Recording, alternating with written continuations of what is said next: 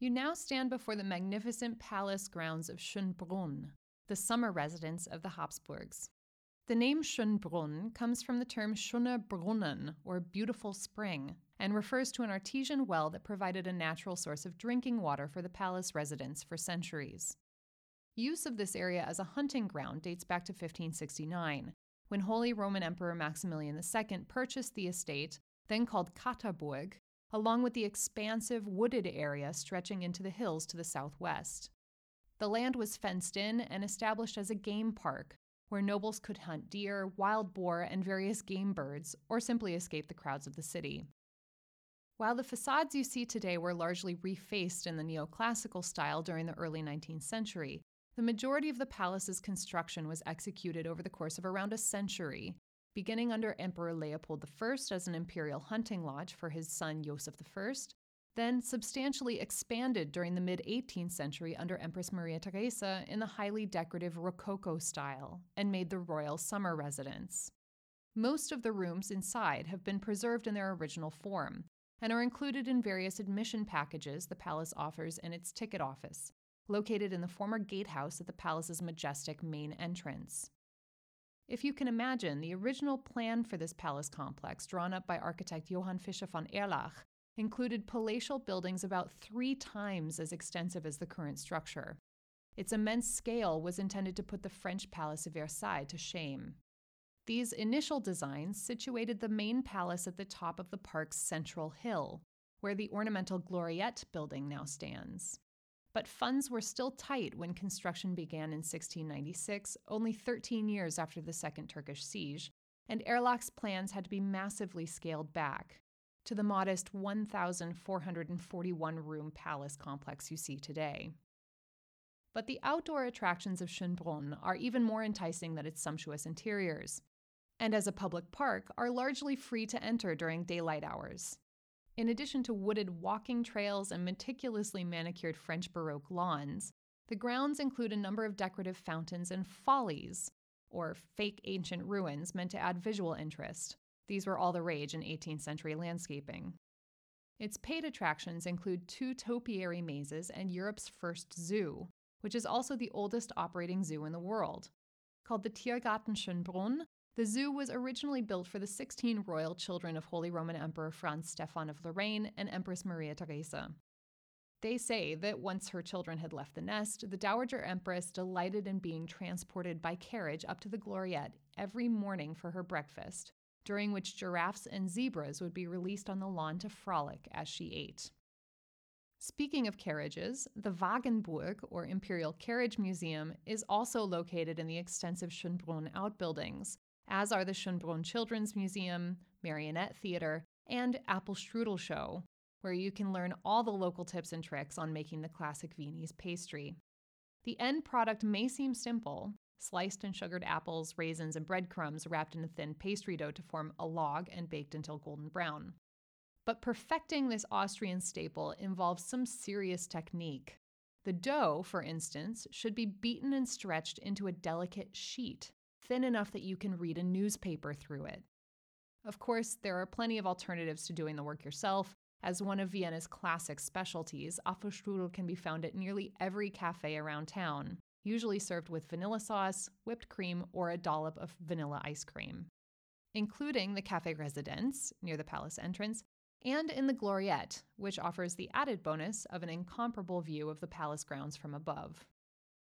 As a cultural and architectural landmark, many important historical events have taken place here at Schönbrunn over the centuries. In seventeen sixty-two, the Hall of Mirrors was the site of a concert given by the six-year-old Wolfgang Amadeus Mozart for the Empress Maria Theresa and her children, including her oldest son and future Holy Roman Emperor Joseph the Second, and her youngest daughter, Marie Antoinette.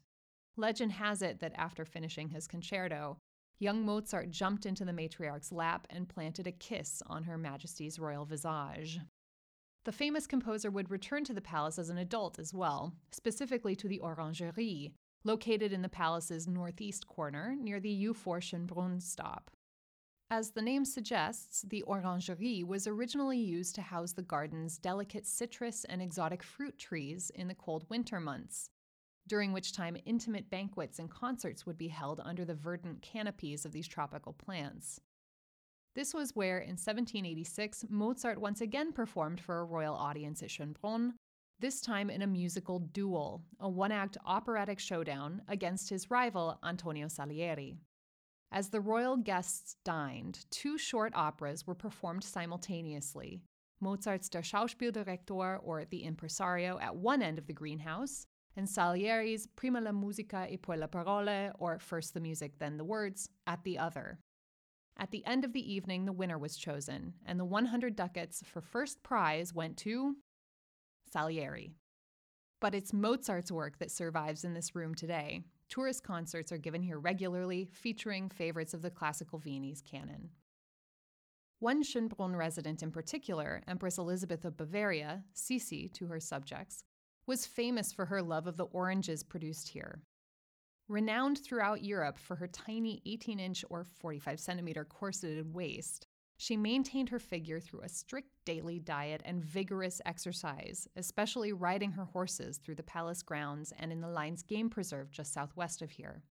She was also an enthusiastic swimmer, enjoyed fencing, and insisted on invigorating daily walks regardless of the weather.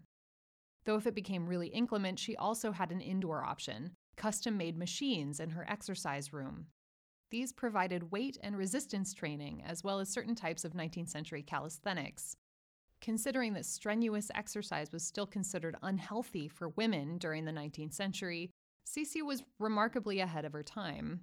In fact, the Viennese court was scandalized when news leaked that she'd also had gymnastic equipment installed in her dressing room at the Hofburg. Even to us today, though, certain aspects of her routine may seem alarming. She purportedly weighed herself at least three times each day in order to stay between forty-five and forty-six kilos, right around one hundred pounds, and she never exceeded fifty kilos or one hundred ten pounds, even when pregnant. According to the account of a countess friend of Sisi's, who wrote a tell-all memoir published in nineteen thirteen, Sisi would, quote, often sleep with wet towels round her waist in order to keep its proportions slender. She also slept on an iron bedstead without a mattress or pillow in the belief that lying flat helped her maintain her figure, and wore a leather facial mask lined with either raw veal or crushed strawberries to preserve her youthful complexion. Sisi's routines might easily be dismissed as eccentric or obsessive, but a closer look at her diaries and letters reveals that these behaviors are the product of an energetic, highly intelligent individual with too few creative and intellectual outlets. Expected to restrict herself to the domestic duties of a wife and mother, Sisi found little support at court or among her family for her other interests.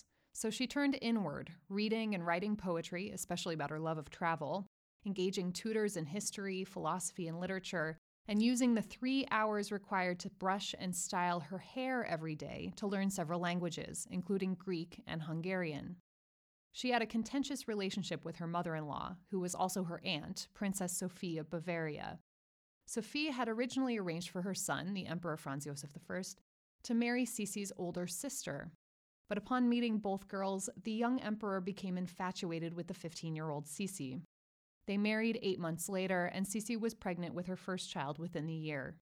Her mother-in-law immediately assumed complete control of the child's upbringing against Sisi's wishes, naming the child after herself and disallowing her to breastfeed or have regular contact with her mother. She repeated this procedure with all but the youngest of Sisi's children, Marie-Valerie, who was born ten years after her closest sibling in eighteen sixty-eight. Because the child's conception coincided with Emperor Franz Josef's conciliation with Hungary, a cause which Sisi had championed for years, and because Sisi had been quite outspoken about disliking physical intimacy and hating being pregnant, there was open speculation at court that Sisi's last pregnancy was a strategic concession to her husband to secure the Austro-Hungarian compromise. The baby was even nicknamed the Hungarian child. The negotiation of this compromise, by the way, is the reason why the Austrian Empire once again changed its name to the Austro-Hungarian Empire in eighteen sixty-seven, reflecting the restoration of the old Hungarian constitution, re-establishment of its parliament and territorial integrity, and coronation of Emperor Franz Josef the First as the head of the new dual monarchy. A couple major international negotiations have also physically taken place here in the palace. In Schönbrunn's massive ballroom, the Congress of Vienna was held after Napoleon's final defeat in eighteen fourteen and eighteen fifteen.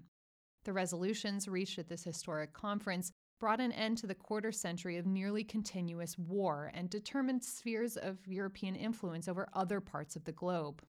But the borders laid out in eighteen fifteen couldn't withstand the wave of revolutionary sentiment that would sweep the continent only three decades later, when Europe experienced the most widespread wave of political upheaval and civil unrest in history. If you're interested in learning a bit more about the eighteen forty-eight revolution in Vienna, check out my episode on the interdistrict square Am Hof. Schönbrunn has also hosted peace talks more recently. On June third and fourth of nineteen sixty-one, the newly elected American president John F. Kennedy met with veteran Soviet chairman Nikita Khrushchev to discuss tough Cold War issues such as the communist state of Cuba, the influence of the U S S R in Indochina, nuclear disarmament, and the ongoing tension in Berlin. At a crucial point in the discussions, Khrushchev threatened the young president that he would sign a peace treaty with East Germany, resulting in a total cutoff of Western access to the German capital. Despite Khrushchev's expectations, Kennedy refused to capitulate to these threats, answering with the now iconic phrase, "Then, Mister Chairman, there will be a war. It will be a cold, long winter." From this quote, the press developed the term Cold War, used to describe the hostilities between the communist world and the West that lasted into the last decade of the twentieth century. Chosen for its neutrality, Austria still provides an internationally significant diplomatic site today, a virtue which has attracted both the International Atomic Energy Agency, or I A E A, and the United Nations to establish offices in Vienna. Thank you for taking my Vienna's Must-Sees tour. We've now come to the end of this route, so I'll give you a couple of other options to explore while you're in town. If you want to head straight back into the city, take the U four line, this time getting on in the opposite direction toward Heiligenstadt. It connects to every other underground line in the city along the way back into town, so you're sure to find one that works for your destination. While you're out here, though, if you want to check out some of the attractions of the thirteenth District, there are a couple great culinary options just around the corner. If you exit the palace grounds near the zoo at the West Side Gate, you'll be walking through the old town center of Hietzing, this district's name when it was still an independent township before its integration into Vienna in the nineteenth century. There are three options I'd propose for some refreshments, all situated within a short walking distance of the Old Town Square. Brandauer Schlossbrauerei is a local brewery and German-style beer hall set back on the far or west end of the square at Am Platz number five. It has a full menu of German-style food and offers outdoor seating in nice weather. Plachutta is a local landmark synonymous with excellent Austrian cuisine. In fact, it even has its own line of highly regarded cookbooks, also available in English if you want to try your hand at typical local dishes once you get home. Its Hietzing location is situated just beyond the Y intersection you see at the town square's west end, at Auhofstrasse number one. If you decide to make a full meal of it, they specialize in beef and veal dishes like traditional Wiener Schnitzel, a fried breaded veal cutlet served with cranberry compote, or Tafelspitz, a delicate beef consommé served with choice cuts of beef, boiled root vegetables, fresh horseradish cream, and a number of sides. Or, if you're leaning more towards something sweet, you'll see Kurkonditorei Oberla, just to the right of Plachutta, at Domeiergasse number one. Oberla is renowned for its cakes and pastries and offers both indoor and outdoor seating. Of course, you may also be interested in my other themed tours.